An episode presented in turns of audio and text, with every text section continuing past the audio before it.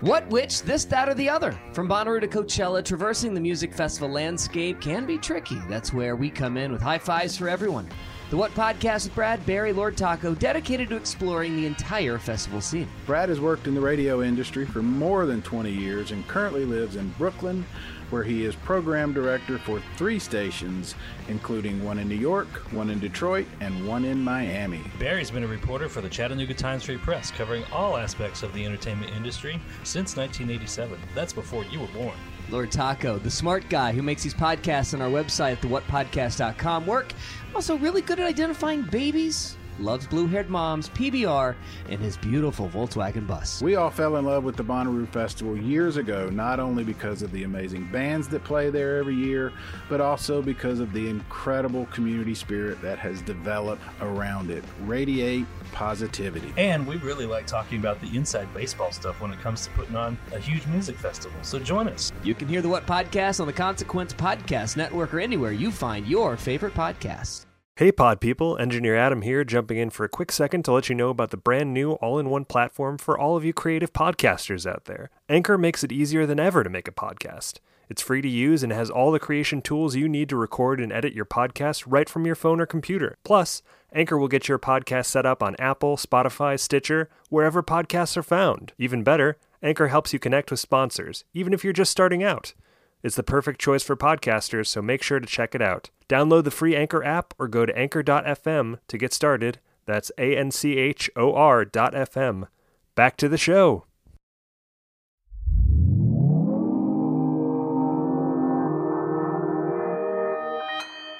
Consequence Podcast Network.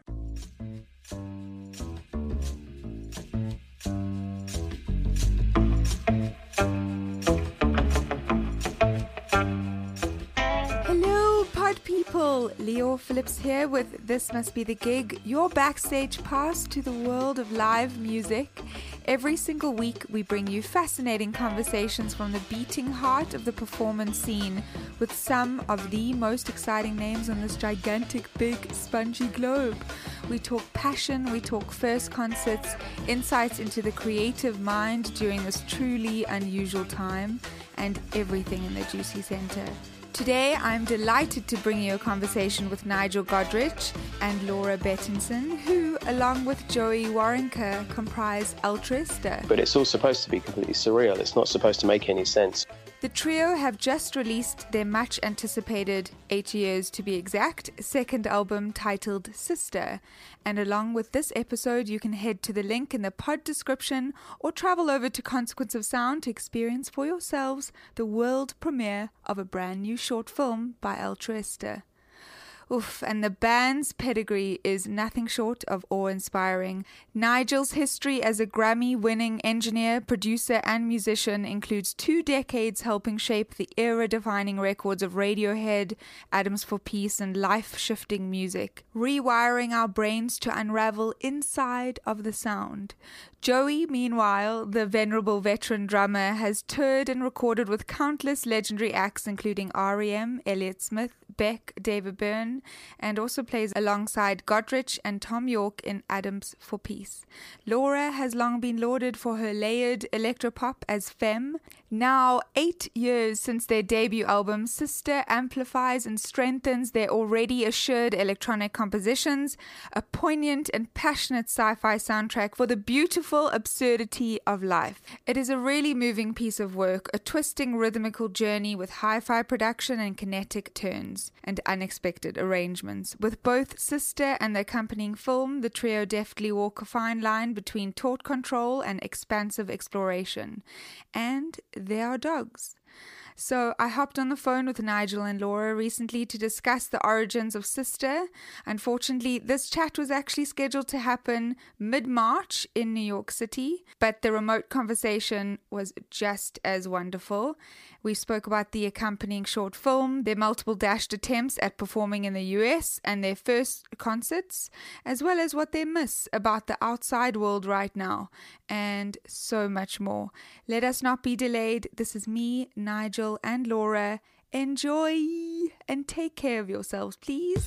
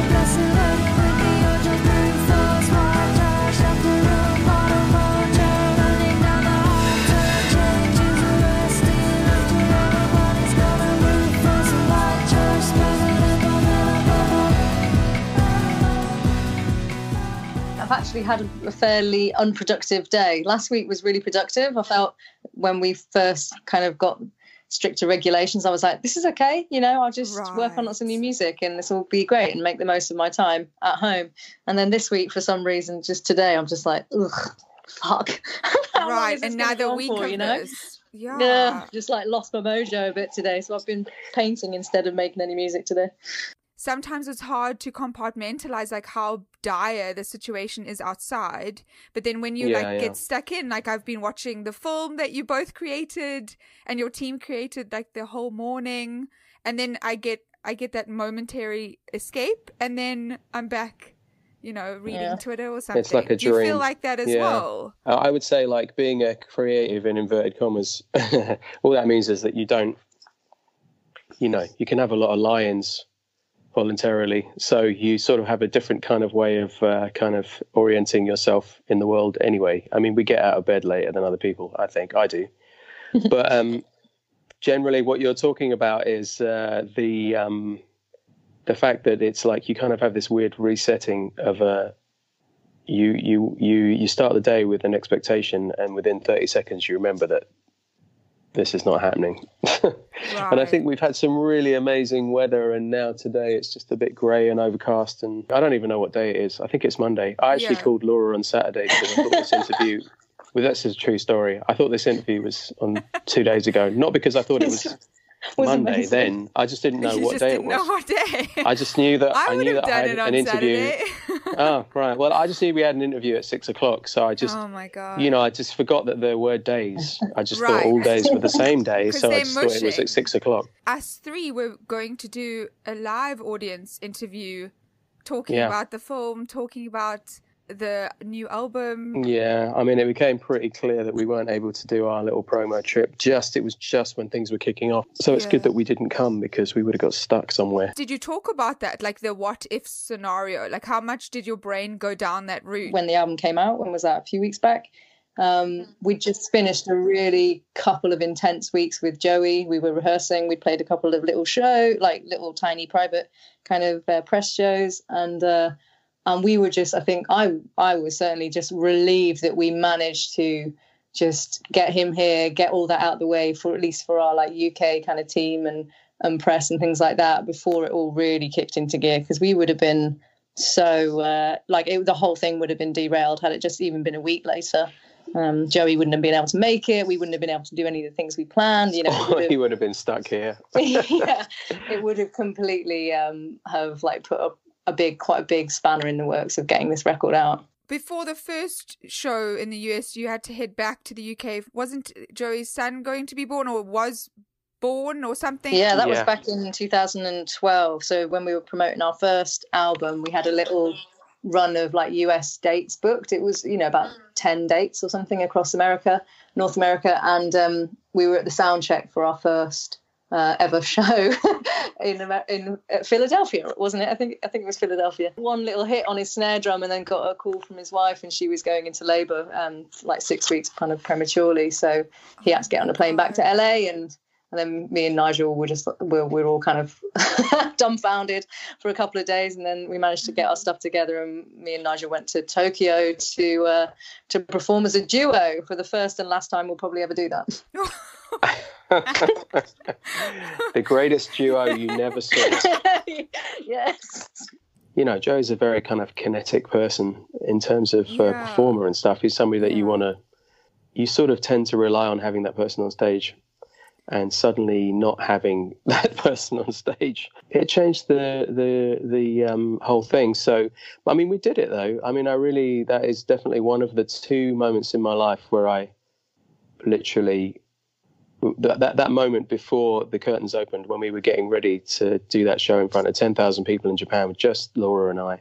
And I we heard the computer failing because it had this thing it kept on doing. It had this like really bad habit where it wouldn't it would do this thing and not work properly and I heard it happen and I I just I just said beam me up. It's not happening.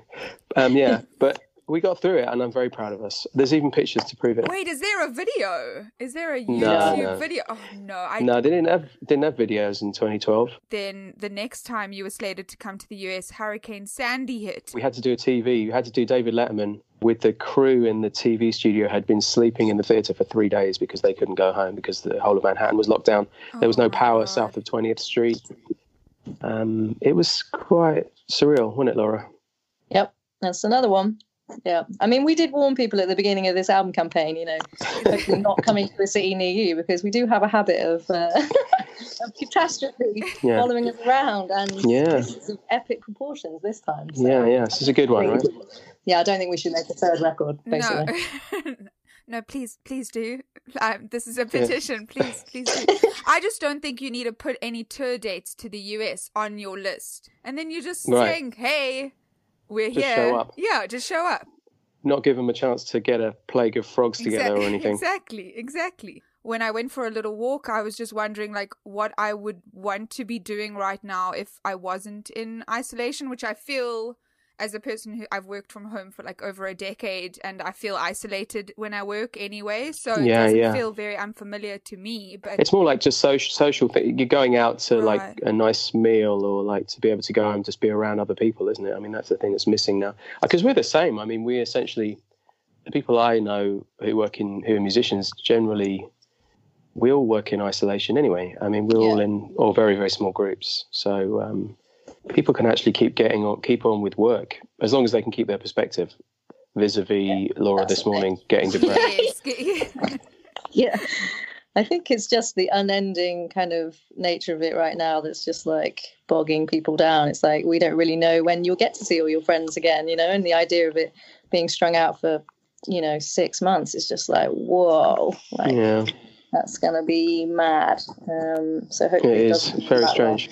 I feel I, wor- I, I, I worry that after six months of doing this, people are just going to be so weird about social interaction. right, And- Yeah. right. That's Yeah. such a good point. no. I am worried. I'm worried that people will never, you know, people are going to be more suspicious of each other's vapor than ever before. no, yeah, You know, somebody, I, there's, there's definitely, I asked people this, and there's definitely two camps. Some people think that after this is over, people are just going to want to. It's going to be like a new summer of love, and everyone's want to take their clothes off and like smear each other. You know, Mm. but I don't know. I think after, if it's long enough, if we're apart for long enough, it may become the new normal. And you know, it's so strange how the way that coronavirus, uh, the information is disseminated, you know, perfectly as a as a, the parallel of you know the way that social media is the way that people access their information now, is that somehow social media is like morphing into our main form of social interaction Yeah. you know and maybe that is never going to change you know this is how we we took a leap into the future and maybe we're going to be stuck there you know it's quite weird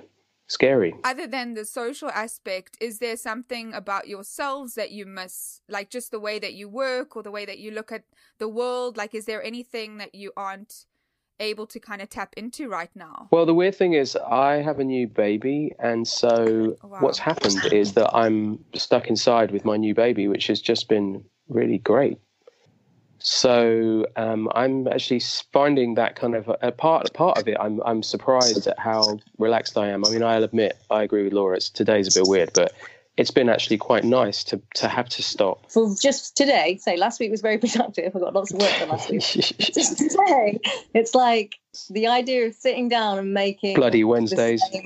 kind of yeah, just the same process that I've had forever. It's just like it seems just like you know. Sometimes you just feel like ugh.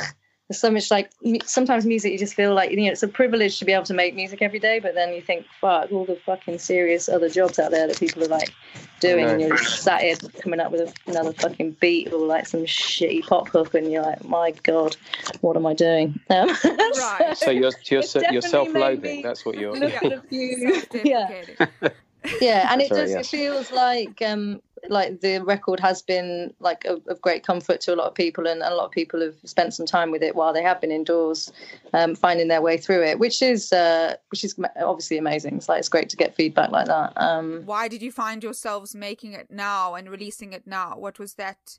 Um, what was that sense of urgency for you? Well, the thing is, it, no, I mean, the thing is that I think Laura might agree with this is that, you know, there she is left to her own devices, you know, and me the same is generally what we do is we, we just make things, you know, we make bits of music or we make whatever, you know, she's drawing now or she's painting, whatever it is that she's doing. Or I think that just as human beings, we're compelled to sort of, you know, just create things and express ourselves through these things. And sometimes they're for ourselves and sometimes they're for other people. And I think that what happened was that we spent a lot of time just noodling around with something that was just for ourselves and then at some point realized that in order to kind of really justify its existence, we should probably finish it as present it as a as a piece of work, and um, that is the record. You know, so it, right. it really it, there was a lot of time where it wasn't. It was it was kind of sat around and got picked up, put down again, and then a couple of years ago, it was like, okay, we need to you know that that urgency that you speak of kicked in very gently. Let's talk a little bit about the short film because obviously we're going to be premiering it today. I can say very exciting. Wednesday. Wednesday. yeah, every every day is Wednesday. Every day I mean, is Wednesday. It was Wednesday two days ago. So when was it all filmed? How long did it take you? And also, congratulations on your baby. I didn't get a chance to say that earlier. so tell me all about the film. Well, the concept for the film was um, birthed, if you like, very about two, 18 months, two years ago. Mm-hmm. Okay. And for a long time, like with our first record, we were kind of making the videos. Nigel had a lot of ideas that he'd been wanting to try in terms of visual ideas and a lot of equipment and things like that that we had set up at the same time as finishing the actual audio for the record. So we were doing both things at the same time. Oh. Uh, that didn't quite happen in the same process for this record, but we knew we wanted to make a leap visually. Like we didn't want to just repeat what we'd done before using the same gear and and like treading like the path that we'd done before. We wanted to take it somewhere else, and it took us quite a while to figure out what that was going to be. Um, and then Nigel and I sat down and had dinner one night and came up with this kind of idea between us of like a, a strange kind of surreal little day in the life around London. Um, and uh, much of it was filmed just me, Nigel, and and one other person, our friend Pippa, carrying the bags um, in like the dead of the early mornings in London and say late evenings and you know me freezing my ass off in not very much clothes in yes. the middle of February and you know um, and it took a while to film but we just snatched time much like how we made the record we just snatched bits of time when we could what we were trying to think of when we sat down because we had such a wealth of visual of video content before for the last record to just mine to use for promotional stuff and use for the live show. What we were trying to think of was some kind of overreaching arc thing that we could just use as a as a sort of bridge to to dip in and pick out images and photos and stills and uh, just something that would be the kind of promotional tool for the whole record that would like felt like it was part of something sewn into the whole album and so so the idea was to create uh, yeah like this day in the life thing which was sort of predominantly based around around color and uh, the tube line, the, the the London Underground, which I'm just obsessed with, and which is denominated by colors. You know, different lines are denominated by different colors, and actually, if you pay close attention, you'll see that Laura gets on and off in different colors depending on what line she's on. Yes. And uh, actually does like a real journey around London, except for one tiny little place that we had to cheat. Um, and uh, yeah, and the whole idea is that it generates all these st- that every time she goes somewhere, she enters a different as a different vignette, like a small sort of like mini video within the video. So each song has like a different kind of like a mini video within it that then is something that stands up on its own that we can use. Um, so it was really fun. I mean, it was really like one of those stupid, like all arching, like over ambitious ideas that took forever to do. But um, man, it feels good when you actually finish those things.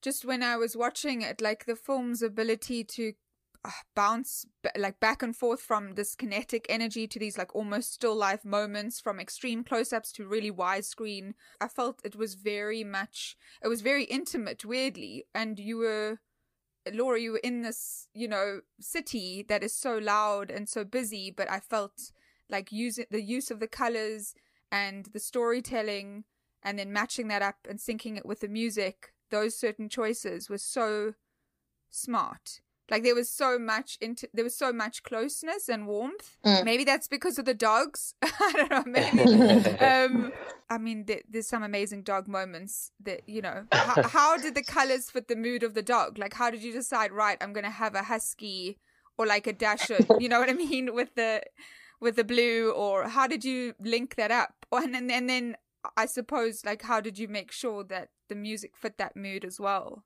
Honestly, the in terms of casting the dogs, it was who do we know that has a dog? Won't mind us stealing it for a day. And we knew we wanted different sizes and different breeds, but it wasn't as specific as we want a, you know, a husky for the blue outfit or anything like that. It was really just like what who can we grab and cast um, on the day. Um, but like going back to you said that the film feels intimate and um, and I think a lot of that is down to the fact that it really has just been made by us Agreed. you know, it wasn't like 10 people or even like 20 30 40 people on set like making and it wasn't st- you know it was all styled by me. I did my own makeup. You know nigel shot the whole thing. He edited it. Um it was all you know just our our effort and our energy. And i think that's probably it is really diy and it is kind of Yeah. in places but like it has when you make things on your own with and you make all the creative decisions as an artist like it really lends stuff like an authenticity that and a charm that you you don't really get when sometimes when you're like you let other bigger kind of professional hands on things um, i'm not sure it would have worked as well we would have needed No. a fuck ton of money to do it like Yeah, it just wouldn't have been possible. It wouldn't have been possible. Pause the the podcast. It is time to step away just momentarily from the conversation with Nigel and with Laura from Ultraísta, very, very briefly to share a little something that engineer Adam and I like to call the live, Live show of the week. Whoa! I hit the high note for We have a lot of energy now. Yeah, absolutely. So, what do we do here on the live show of the week? Especially since nobody can actually go and see I know. Now that shows. Mm-hmm. live shows have taken on a completely different meaning, we've decided to instead highlight events that you can stream from your home. So you're social distancing, you're being very good. nice and slobby because you can just sit. Yes, and, absolutely. You're you you're being deflate you're being couch. good citizens and really making a difference by being in your home. So thank you. Yeah, and as a thank you. reward, you. get a little special treat of a live concert streamed right to and your home. weirdly, I don't know about you, but I've become kind of comfortable in watching live shows from my the inside of my home. It is Yes. nothing No, like agreed. the real thing. Absolutely. I also don't like calling them live performances. I wish people would call them something else, like that they're just Hmm. Yeah. streaming Right. experimental in-home sessions. Right. So it's not seen as something that's a replacement. It's just a different thing completely. Because it can't be. Because I wasn't watching any it. any live. Uh, I wasn't watching any streamed performances Yeah. prior to this lockdown that we're undergoing. But now I'm just like, yeah, I'll tune in all the time. I mean, we would watch like old footage. Yes, but I was not like appointment viewing. like you that know? uh, health Oh, um, well, set yeah. from Pitchfork. That's that's that's been a, a regular A spinning on on the uh, old TVs here at Mm-hmm. the studio. But and any uh, zero seven ooh, old London shows. do you have plans for the rest of the evening? I'm gonna watch. Yeah. that. Okay. Good. Good. Oh, but wait, no, we have lots of plans. Oh, yes. This is a little suggestion box. Yes, this absolutely. Little moment is a suggest is a suggestion box for everybody, and on all the things that are happening. There's so much that uh, we are now. Obviously, this is a perfect time for this level of uncertainty to stop and slow down. But weirdly, I feel like everyone feels exhausted because there's so much to Yeah. do, and we're constantly on our phones. It's not like we're not working either. No. So I think that's why the live show of the week is now aimed just to highlight what we would like you to watch with us. and then let yeah, us know. Yeah, tune in with us. This week's live show is at 3 p.m. today. If you're listening to this as it drops on April 1st, Eastern, Eastern Which time. is 2 Central, which is uh, uh, three, oh, five, 6 UK time. Is it 11 or is it and- noon in California? Is it is it Then- 3 hours? Two hours Two- behind, so it would be noon. Yeah. Phew. We got we got the several clock. bases The covered. hands of time, they shout. Tune in with us. We'll be watching an incredible duo performance from Béla Fleck and Toumani Diabate, which uh, is a great pairing. It's like peanut butter and chocolate goes great together. What? Yeah, trust me, it does. That does not go together. It does they too. do though. They they do. Well, what is it? a- Give us a little uh, brief for people that might Yes. not be Yes, yes, yes. familiar.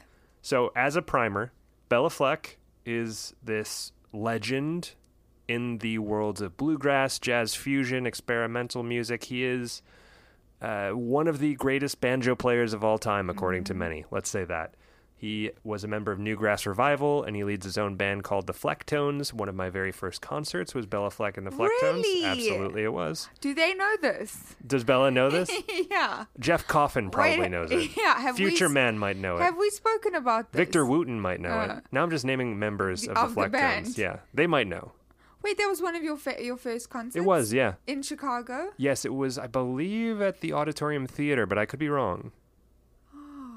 I believe I also saw them at the Old Town School of Folk Music. Aha! A, a mere twenty-minute walk from, From our home studio. the glorious studio. uh, Toumani Diabate, meanwhile, is a master of the kora, which is a 21 stringed instrument used traditionally in Malian music. And yeah, a legend and collaborator with jazz hero Roswell Rudd to everyone's beloved Bjork. Diabate is also a powerful advocate for peace in Mali, and the duo will be performing partnership with the World Health Organization, the, a site that we have told you to go to numerous times over the last few weeks Get to your sift facts. out all your things. Get your facts. Also, don't like even if something is positive and untrue, don't share it. Today's April Fool's Day. yeah, don't- that's true. don't be a fool. Oh. God, I didn't Read think about that until now. Yeah. oh, no. It's the worst day ever. Uh, don't be a fool. Read the room. So they have partnered with the World Health Organization, WHO, and Global Citizen.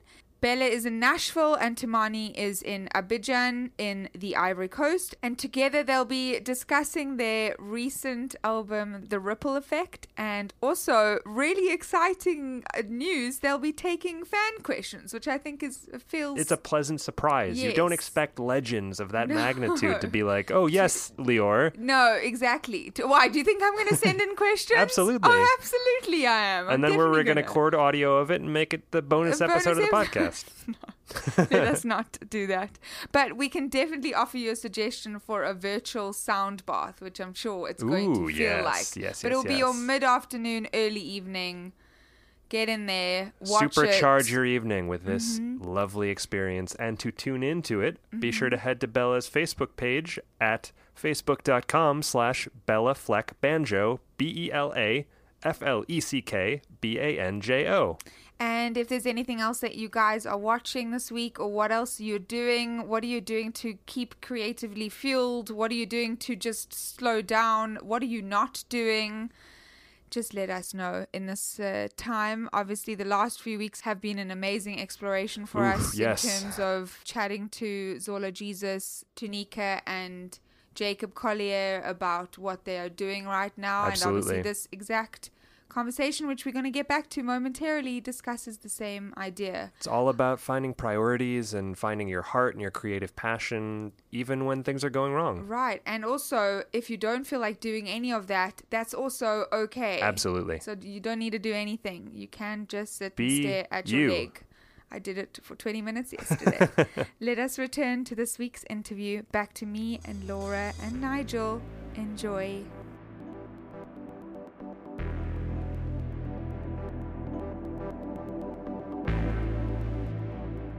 We love doing things like this. And this is you know as well as making the music which is what we do essentially because we love doing it we love making projects like this. So it's like that that's the reason for the existence of ultraísta really is for us a vehicle for us to be able to hang things like this on it.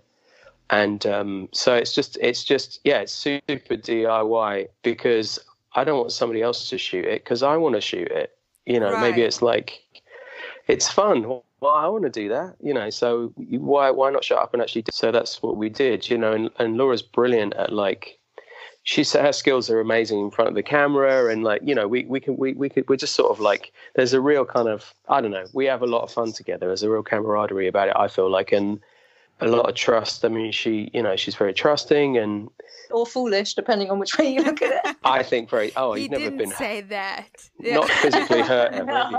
No, but I mean, the thing is- but but the truth is you do you do actually create something that would be impossible to make otherwise i mean it really is Yeah. literally we made it i mean we made the record we made the videos it's like that's what that's that's what it's all about. How much did it switch your both of your perspectives of the music that you had made when you started putting that visual component? I don't think it changes the way that you see the music. I think that um, they are little pieces that are conceived as things that go with particular, like colors that go with a particular song, or like an idea that goes with a particular song. But they're not like traditional videos. You know, they're not like in themselves. The little, the, the whole thing is chronological, but the little pieces don't have well, I suppose they do. I don't know. It's it's it's it's not like that. It's it's just a vignette is the really is the right way to describe the little pieces because they're just supposed to be little kind of doodles, really, you know. And the whole thing is supposed to give you some insight into the people who are involved in the the making of the music, but it's all supposed to be completely surreal. It's not supposed to make any sense or have any relation to the actual songs themselves, really. Was there a scene or a moment that was particularly interesting to shoot? I mean, other than the logistics of it, which I don't know um, how difficult that was. Um, but was there a somewhat harder than others? Probably anybody video was probably the most exhausting to shoot just because the studio was freezing and we didn't have that long to shoot it and so we were just uh, we were there like you know and that's um that's that was a it was a fun video and i think it's one of the ones that's turned out the best from the from the whole thing is a standout image like visual for me. But um i remember being not very comfortable shooting it. Um but then when we went to to the very first things you see after i'm sat up on primrose hill that was shot at like five in the morning, four thirty, which yeah. meant would have meant I'd had to have left my house at like four in the morning to get there. Um, and it was freezing. We were shooting it in like January. I mean, I have a big coat on. Um, but uh, yeah, uh, you know, we we we, you know cool. we went yeah. all out, didn't we? Yeah. But that was that that was the, the the thing. The point is, and I don't know if it comes across, but that is in real time. Like you know, you see the sun come up, and you see her get up and walk down the hill, and then get into the tube at Chalk Farm, which is a black line. Mm-hmm. Um, and she, uh, yeah, we get on the tube. We, we did it at that time because we wanted to get the sunrise, but also I just wanted to sort of, you know, the, it was the first thing that we shot. And also getting on the tube without anybody around just to see if we could, you know, how it was just to film on the tube. And then I think as we kind of went forward, by the end of it, we just didn't give a shit anymore. So we kind of get on the tube with our camera and nobody, it's like, fuck it. You know, you, you start off being a little bit, yeah, because it was like, okay, we need to finish this. Right. You know, there's a this like list of things that we have to get done. So by the end, but actually, it's true. It's it's still correct because the last time she gets on the tube to leave, it's late at night, and she goes back out the hill, mm. and uh, the people that are on the tube are on the tube. You know, every time it's it's all it's all sort of. I mean, in a way as well, I have a sort of weird kind of fetish about like documentaries about London Underground, but I have a lot of like sort of films of the tube from a long time ago, and it's just interesting seeing people sat there, what people look like. You know, these trains are essentially the same, but people change over time, and I sort of felt quite pleased that we were creating again another snapshot of what the London Underground was like, you know, in, in 2018, 2019, you know. Um, maybe it'll never be like that ever again. It'll always be, right. now it's going to be empty forever. Well, but, everybody um, no, got masks on from Everyone will always have masks oh, on. It's like pre-mask. yeah, what it looks like. Yeah, yeah, maybe. I don't know. But um, anyway, yeah, so there was that aspect to it as well. It was that the whole kind of London Underground obsession thing and then uh, so that, that that that in terms of the day, the chronology of the day, that's that's true. She starts off at five in the morning, and we end up there, back up there at like eleven o'clock at night. So yeah, I think you know, I think poor Laura went through a lot. she had to, some environmental hazards, and um, you know, probably probably uh, yeah, some personal damage at some point. I think the doors were really interesting. The doors were a really fun thing to shoot because it, it, it's like when you set up a technical, you know, it's just a presumptive. It's like you set up a, a, a scenario and it's like, okay, we can do anything with this. Like I knew that I could create that thing where, you know, when you walk out of one door and you walk into another, you walk back in the first door. The idea was that you're opening the the, the second door and the first door is opening as if you were walking in a loop, mm-hmm. and then you can sit back and just think about all the things that you can do with that to play with that idea. things like that are really really fun, and um, you know bordering on sort of ludicrous really. And it's it's definitely like sort of harking back to kind of silent era, very basic technical photographic um, techniques of making these impossible things happening. You know, George Méliès or you know whatever. Yeah, you know the the, the kind of stars of uh, Chaplin or you know I don't know like all those kind of things. So those sort of those are the most fun things to do and that was the idea. Or like doing a really simple stop motion thing. I mean i didn't know how well it would turn out and it seemed and it worked really well. Or you know the stuff about the face like painting the like dressing the face. It's like that's there's a surreal film that i saw once that did a bit a bit of that which gave me that idea. And and then also and the strobe stuff it like the cover so for example like the cover of the album is a photograph that i took you Oh, know, because I knew, yeah, I took that photo because Ah. I knew that was exactly what I wanted it to look like. Oh. So it's one of those things where I'm like, oh, I want to do that. So I did it, and and in in that way, we got so much good. It, it's based on, uh, you know, one of my favorite photographers, this American guy called Gjon Mili. I don't even know how to pronounce it. He's a Hungarian American guy, and he he did a lot of um, in camera strobe shots of um, ballerinas and jazz musicians in the 50s, and some very famous pictures of Picasso that are all just incredible. They look so beautiful, and it's it's very much it's that kind of a picture. But in that way, then I sort of think about strobes and think that we could like make a video with this technique. You know, how can we make this happen, but it be moving and that sort of you know, with experimentations, come up with that last video. It's just like fun. It's stuff like that. It's fun. I just love doing it. Is that the video, the Tig, the Tin King? Yeah, That exactly. part, okay. I mean, that made me feel. Have you? Would you remember the Madonna? Uh, Ray of Light. of somebody Light? else said. Ray, yeah, I Did did think about that. I think Ray of Light is just sped up, isn't it? And the thing about that is it's Oh, not it's so sped up. different, right? No, Mm. it's so different. It's but I understand. It's just more like the perspective, isn't it? Well, I also think that there's a lack of that now. It's not really something that I think it's something that people should explore more to have the main that vignette that you were talking about to have the main Mm. subject right in the center. It's almost reminded me of like I don't know. Do you remember that really old Massive Attack video for Unfinished? Yeah, unfinished Finished sympathy. Yeah, I, Sympathy.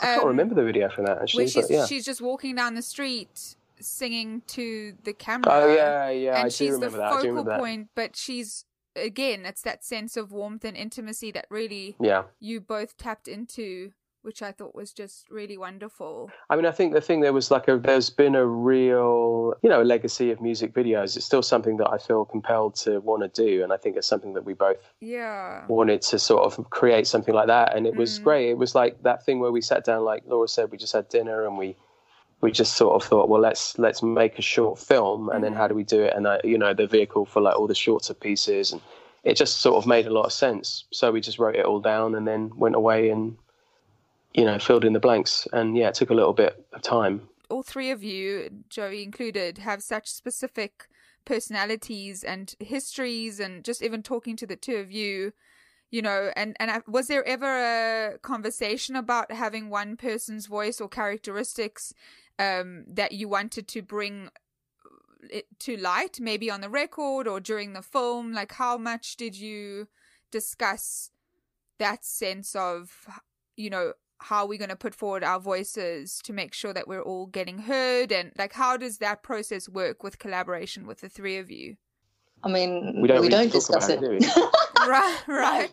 we don't. It's um no, there's very little discussion when we're making this stuff. To be honest, um, so a lot of the certainly a lot of the music, the bare bones of it, the very initial seeds of it, are, are born out of improvisation. So in that setting, like naturally, you're all having your own say, you know, because you're contributing something that's never you've never come up with before. You know, it's like it's something you've just thought of in that moment. So I think from the very beginnings of making the music, we all have our you know ourselves in there from the very start and then uh, really uh, this record was made over such a long time and nigel certainly spent a lot of time on his own with this record revisiting it and and hacking away at it while me and joey were blissfully kind of unaware and getting on with other stuff um, you know in the meantime um, but um, yeah we never really i don't think we ever really have to have that conversation to be honest because i no, think um, the elements that you hear and, and also certainly see like it's you can see there's space for everybody you know um, i think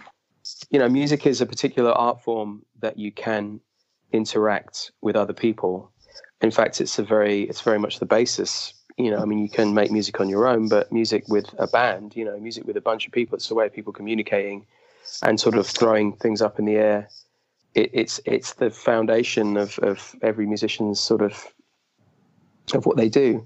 I mean, you can't all paint a picture together, you know. I mean, it's too difficult because you just get in each other's way. Or, but um, so when we say we don't have to have that conversation, I think the thing is that what you do is you generally find people that you try and play with, and if it goes well, then it goes well. You don't sort of have a conversation about what you're going to do. What I can say is that you know I've known Joey for so long that we just actually don't need to. You know, we have a very good communication anyway verbally, but we don't need to. You know, we've played together quite a lot. So that's really easy. And the whole point of getting Laura involved was the fact that what she does is very compatible with the kind of elements of what we do. Like like she's saying, there's room for everybody's what everybody does.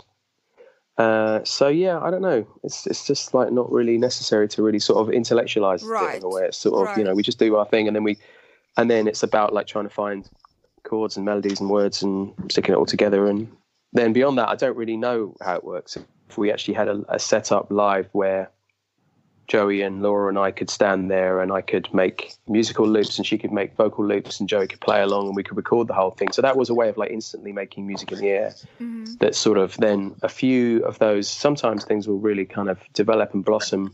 And a few of those magical moments um, are the basis of some of the songs on the record. And that, that's like a, that, that's like that's a good way of starting. And um, beyond that, it's about just sitting down with a piece of paper and just a metaphorical piece of paper. Of course, we're talking about a computer here, and um, some or jamming. I mean, I, I think it's fascinating, especially because performance is definitely something that's uh, for both of you what I'm interested in as well. Do you remember the first time the two of you performed together? Do you remember that very first time? Other than obviously the Japan episode, but I would I would probably say that Japan was the first. Was it? I, I'm not. A, I'm no. No. I'm just saying, like, sort of on a deeper level. I'm not Okay. a performer. That's not my thing. You know, Laura is. So, you know, I um, that's whole thing is quite alien to me. But I enjoy it. But it's just not something that I ever sort of naturally ever did. Laura is is much more of a background and experience than me.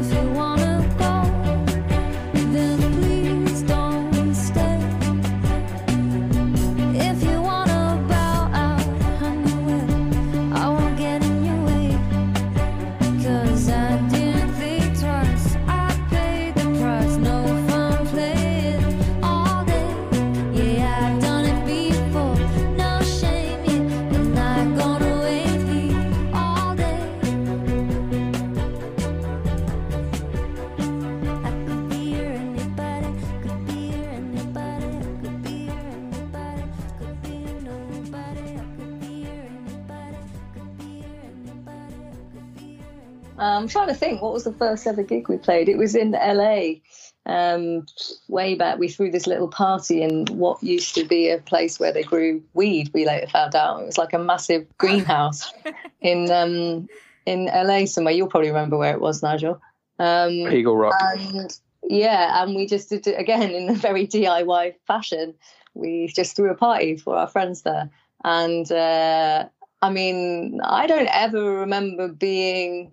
I've always felt very secure on stage with Nigel and Joey, um, you know. And I guess when it comes to the stage, certainly that is one area where so I have bit- possibly a little bit more experience than uh, than Nigel, but you know, there's very few areas in this project where I have more experience than uh, than Nigel, obviously. Um, so Oh, please. quite nice. Um, and uh, but no, there's always, you know, I've never felt uh, at all intimidated by that. It's all, you know, it's actually quite a privilege to be able to step out on stage um, with two friends who are also very, very, very talented and obviously the best at what they do. So that's always is is a pleasure. the thing is as well I, i'm not used to it really isn't what i ever set out to do when i was younger you know i always Sure, wanted to just be a um the guy in the laboratory in the middle of the night who's left alone and that's sort of where i that's when i'm at my best to be honest um and um the uh, chance to do shows and stuff i mean you know now i've done a lot more stuff all over with different kinds of things it's, it's been really like a sort of late i've been a late comer to that and i've really really enjoyed it actually um, just by chance. But and I think that's just because I sort of managed to kind of bypass the really really terrible times. You know, I've never played in a pub to one person, or have I? Maybe. Laura, you wound up playing Glastonbury. I think I, I read it somewhere like in Oh, 2000 and when was it? Yeah, Two- it was 10 years, 2008 or 2009. I think I read. I don't know if that's 2009, accurate. yeah. I mean, that's a massive, massive stage. And obviously, just watching you perform, I've never had the chance to see you live.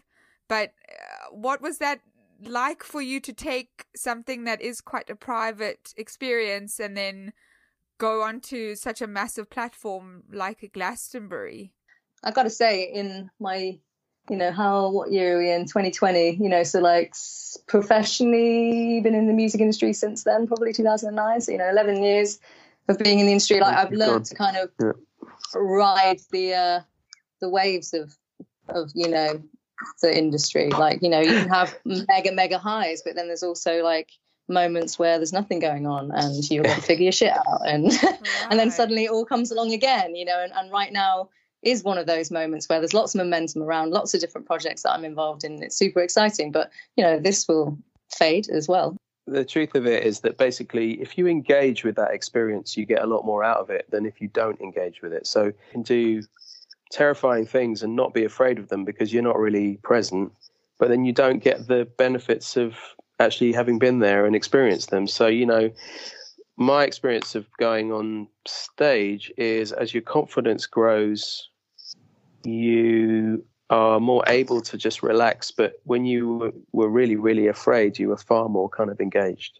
Yeah, I mean, I'm always impressed by people who can get up and put themselves out there on stage, like really make yourself vulnerable. And that is the def- definition of a good performance, isn't it? That's something that's worth watching. Do you remember the very first concert that you went to? yeah well i say grew up in like a village outside of rugby in the midlands in the uk Okay. and not a lot awful lot went on there um, but certainly when i was growing up there was quite a healthy like local scene and bands would come through and i have an older sister who's a few years older than me so she would like go to shows and take me with her and you know get me in underage so in all honesty i didn't really see any like big name bands ever growing up because my mum and dad weren't gig goers like my dad was a theatre director so i spent a lot of my Ah. School holidays in a dark theatre, you know, watching him rehearse these shows. Actually, didn't really grow, even grow up around that much music. So, um, yeah, it probably wasn't until I was in London where I actually started to kind of seek out, like, you know, more well-known bands and, and see kind of more professional concerts. But yeah, the whole entirety of my adolescence was stuck in this um, club in London, uh, in sorry, in rugby called O'Hagan's, which was a shitty gothy rock club, and like watching crap emo bands that you were in love with because you fancy the guitar player, or, Right. You know that kind of thing. You know, so I don't specifically remember my first ever concert, but I've certainly seen a fair few shitty emo bands. Then it's just coming from a theatrical point of view, which I really think is quite fascinating that that's what your family, well, your dad was involved in, because obviously a lot of that can be used to perform music as well. Like I think both of those lines are very blurred between Mm. the theatrical performance and a musical performance as well. When you did land up seeing bigger names or uh, you know more identifiable kind of characters on stage, was there anyone that really resonated with you in terms of how they performed? Um, absolutely. I mean, I've always been a huge fan of like massive, overblown female voices. So, you know, your um, Shirley Bassey's and Dusty Springfield's and, um, you know, just those kind of a lot of 60s voices that um, I kind of, you know, would just be in awe of a lot of the time. Um, when I was listening to those records and I'd watch, you know, say when I was a student, certainly stay up on YouTube and just like go down the rabbit hole of uh, uh, starting at Bjork and ending up somewhere at Dusty Springfield in between kind of Sinead O'Connor and other uh, places in between. So um, they've certainly, I guess, we'll say my music, my dad's like musical theatre career was um, was he was you know very successful in that world, but it was like old icons, you know, Buddy Holly and and Al Jolson and Elvis and things like that. So um, yeah, I guess I was quite kind of fascinated by like 60s music television, I guess, and that experience of just watching the shows that he put on would send me down that rabbit hole, and and I guess that was that would yeah that certainly influenced my approach to my own performance in terms of it was quite camp and it was quite overblown and and the stage performance uh, certainly for my own solo project was always very considered you know it was very choreographed and and that's what I loved about um, pop music um, harking way back from you know the 50s and 60s is it's all so choreographed and considered um, a lot of the time. Um, so that was certainly an influence on me but when it comes to this project I'd probably say that um, like Ultraísta for me and the voice I bring to that is its own entire thing. Um, you know, and I do flip into a different voice and headspace when I approach songs as Ultraísta. And even when people like other DJs ask me now, having heard Ultraísta, and they're like, oh, can you vocal this for me? Can you vocal that for me? Like it's a conscious space I step into Ah, when I know that's the voice they want. You know, it's like, okay. And I guess I've always, yeah, I like writing music in different characters, I suppose. And, and Ultraísta has, you know, it's an honest voice. Uh, it's probably one of my more honest voices, but it's certainly a space I have to like get my head into to approach that style. Is it? I mean, does that make it then like I suppose the idea of like doing multiple things at once and stepping into a character, then it's focused and considered. Does that make it more?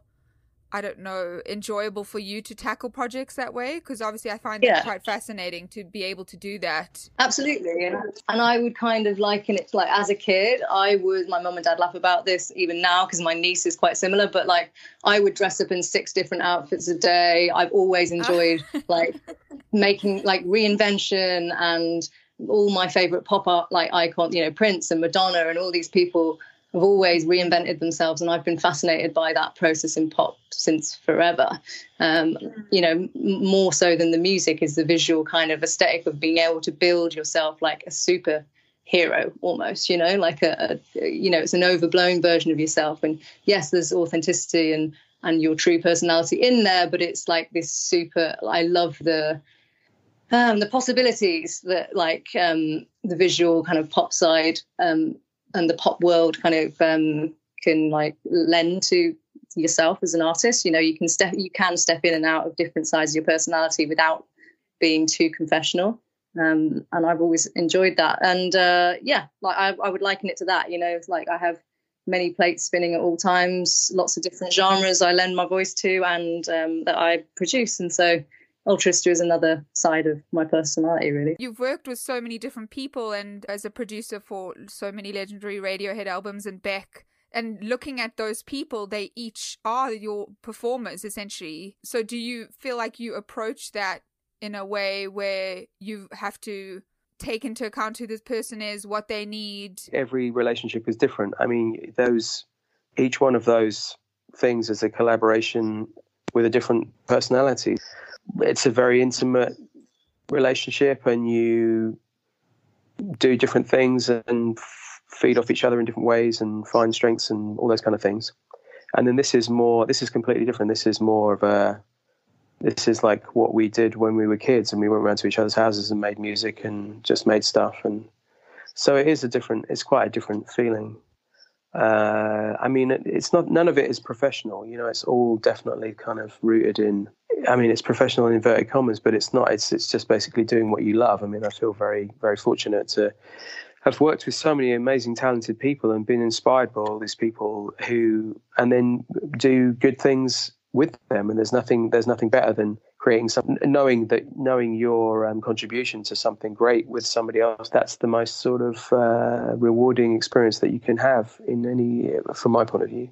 Yeah. and uh, that that's no different here. I mean you know it's like with with laura and joey it's like it's really really but it's it's just much more fun we're much more in control and um, it's just it's it's less it's less sort of uh, it's slightly less heavy or something. I don't know. I can't really explain it. We don't have a, you know, there's no, you know, it's saying we're not like an. It's not imperative. We just have done this because we wanted to, and um, we found ourselves just as friends, just working together, and it just being a really enjoyable experience. So that's really the kind of like, and in that way, it sort of creates something that's really nice because it is done out of just out of the sheer fuck of doing it. You know, it's not like a, you know, we got the we got the label after we got the label deal afterwards so that we can put it out, but we're not under any imperative. Did you think about your first concert that you ever went to, Nigel?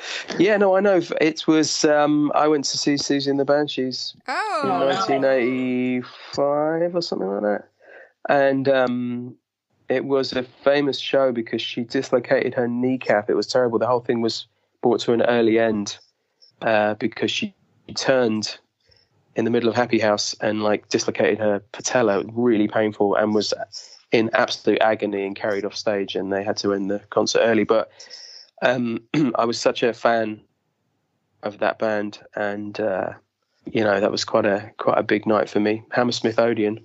Seeing somebody like Siouxsie perform, uh, Yeah. that is potentially very life changing. But how did you, Oh, yeah. as you don't call yourself a performer and you do have many hats, but then going from a producer eh, for you know a lot of Radiohead albums to being then on stage, what did you draw from? And then also with Laura and Joey.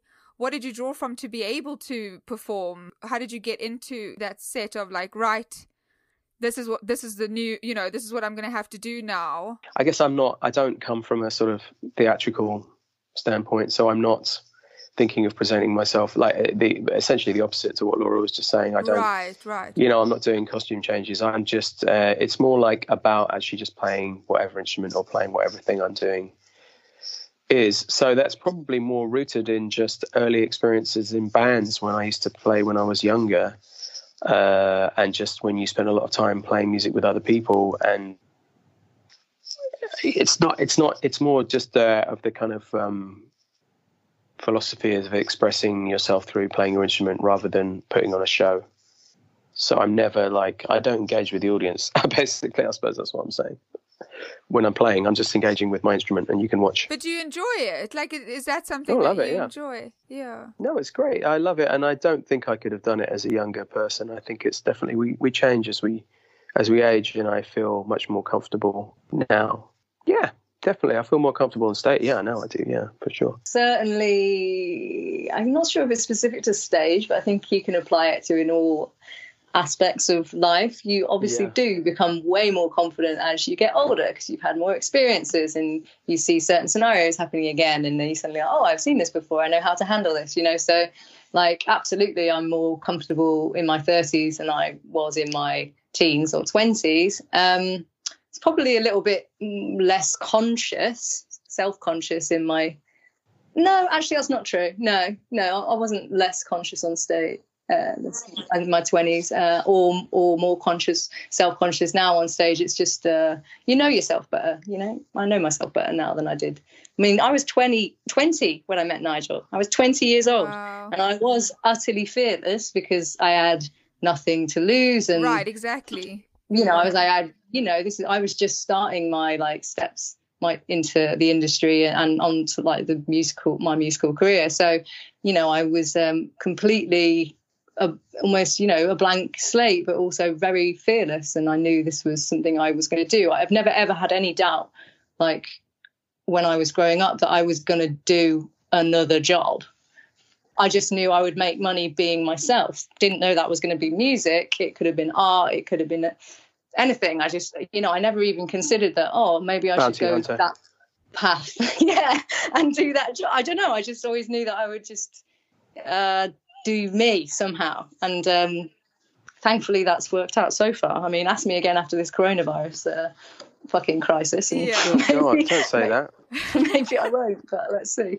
Mm. do you do you, are there things that you both won't take for granted um now after everything that's happened i don't know how long either of you have been self quarantining i've been like since the beginning of march i've been uh, self quarantining so oh, really oh my gosh! so is there anything that you now that you both know you won't take for granted Everything.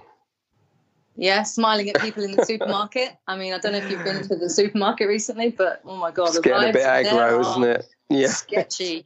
Um, so yeah, just being Getting in the nice- hot tub with all my friends. yeah. Um, I don't know. Nothing. I don't think anybody will ever do that again, will they? Get into a hot Hot tub tub. with their Or friends. foam With like 10 yeah. people, yeah. Oh yeah, what? that was- That's one of my earliest memories of going to a club is a foam party in Newquay as a 16 year old. I definitely shouldn't have been in there and I got in with a fake ID and it was one of the most surreal, awful experiences of my whole entire life. Oh, I hate that I had the same experience, but I'm. I'm I think had- every teenage girl has a, a weird experience of a foam party and A What the foam fuck a party. fo- Well, I don't even know what Nigel, that Did is. you not have a p- foam party? It's No, I think I missed out on this. I should be going. he was one, too busy obviously. making hit records as a Oh, that's teenager. true. How do either of you find music now? What is your like? What What are your tips? Like, how do you find the music that is inspiring you right now and or able to influence you? I'm DJing loads more, so I get sent a lot of like promos from little labels, big labels, and Beatport and Traxsource and Juno Download and places like that. Um, and largely, well, I'm just listening to say club tunes and dance music. Um, I very, very rarely find myself sitting down trying to find new music that I don't already know exists. You know, like I've been li- I've been listening to the Caribou album this week, but I already ah. knew he exists. You know, he wasn't a new artist to me, and I knew he had a new album out. So It's so You know. I- I very yeah, very rarely find myself wanting to find new music just for fun because it's your day job. You know, like making music, like it's it's our day job. I listen to music all day. I make it, and if I'm not making it, I'm trying to find other tracks to play in sets. So, like, very rarely do I. If I do get the moment to sit down and listen to music just in the background, it's usually stuff I'm already familiar with. I always find it so hard to describe the music, like Ultraísta, like what genre it sits in, you know. And I think that's what makes it quite special to to people and to fans. You know, this the cult, small amount of fans that we have. Um, they have they love that about fans. No, but they love that about it. You know that it is so Yes. different. It doesn't really sound like anything. You can hear lots of different influences in it, but you really can't put it in one specific box. Mm. But unfortunately, that might not help us in terms of the the environment that we're releasing it in, because the the platforms do favour certain music that ticks certain boxes. You know that Mm. works for the algorithm. So we find ourselves in a unique space, and um, I won't bemoan that space. I think it's a, like a great space to be in, but it's uh, not. You know, it's got its its pros and its cons definitely of not being able to you know fit into one specific genre. Sure, because there's always misconceptions. Like when you say Afrobeat, when that is attached to a genre, it's very, you know, it's hard to move around that completely. And electronic is it's such a wide, like to say something is electronic is also Mm. such a wide scope. Cute, yeah. But I suppose what do you both want to bring from those two genres that we named out to the world? Like why why is that important? That in, in terms of the way that you connect to it. the rhythm is undoubtedly like the driving force behind this project. Like you know the first demos that night pieces of music that nigel ever played me it was just drum beat and bass lines you know? Um, and that has always been just like the fundamental kind of driving force behind a lot of the music is the rhythm. Um, so i guess that's where that comes from. And then the, you know you i think that's one of the great things about Ultraísta. It has a very like those synth sounds and and the and the space that the voice sits in. It has a very specific like sound world, sonic. Like we've basically been able to create a little sonic signature, which I think is quite unique to this um, project. And uh, and it is quite electronic, but then at the same time, the rhythm. A lot of the rhythm stuff is very organic, so it's like, is this electronica? Is it like indie music? Is alter, you know, it's quite alternative, but it's not like your alternative. It's definitely not a rock band. I hate it when I see it described as a rock band, and a lot of people do describe it as a rock band. What is something that either of you have learned about one another, and working with one another, like in this process? You can send Laura a picture of any dog, and she can tell you it's genetic makeup. oh my true. god! No, I'm not. I'm gonna send you my dog. That's it's gonna Okay. happen. Yeah, Great. send She- she me. can I'll do have it. a good. She I'll have do a it. good guess. Yeah. Wait, like a genetic, ma- but I mean, it's a rescue. How do you do that? She's oh no, I'm just try it, really good try at it. knowing my breeds. That's all. Like I have Are a, you? like one of the first books that I would like I coveted as a kid was like a massive book on dog breeds, and I read this. You know, the thing was like tattered, and like completely fucked by the time Yeah. I finished with it. But like that, you know, I uh, I devoured that book on dog breeds for some strange reason, and so there you go. That's that's my mastermind I'll, subject. I'll, I'll send that to you. So wait, so Nigel, you learned that Laura has a sixth sense with dogs. Yes. dogs. She's Yeah. very quiet about it, but it, it, it, she she exposed. She it came out eventually. and I learned that Nigel has a big soft spot for a cockapoo. So there you go. Damn. That's that's his kind of out. dog. And also, he can walk backwards very well. There is a sort of way that you have to walk with the gimbal, actually, which is He's like very quite flat-footed. nimble with a gimbal. aren't? Oh, That's going to be the headline to this. nimble with a gimbal. Yeah. This Must Be the Gig is produced by Adam Kivel. We'd like to thank Dean Berger and Daniel Brater for additional music, as well as the Consequence Podcast Network. Hey! If you've listened this far, why not go the extra mile and leave us a review on Apple Podcasts or wherever you find your podcasts? Your comments provide valuable feedback for us and it helps other people find us too. For information on new episodes, be sure to follow us on Facebook, Twitter, or Instagram at TMBTGPod. And generally just irritate everyone you know about the show. Thanks again, miss you.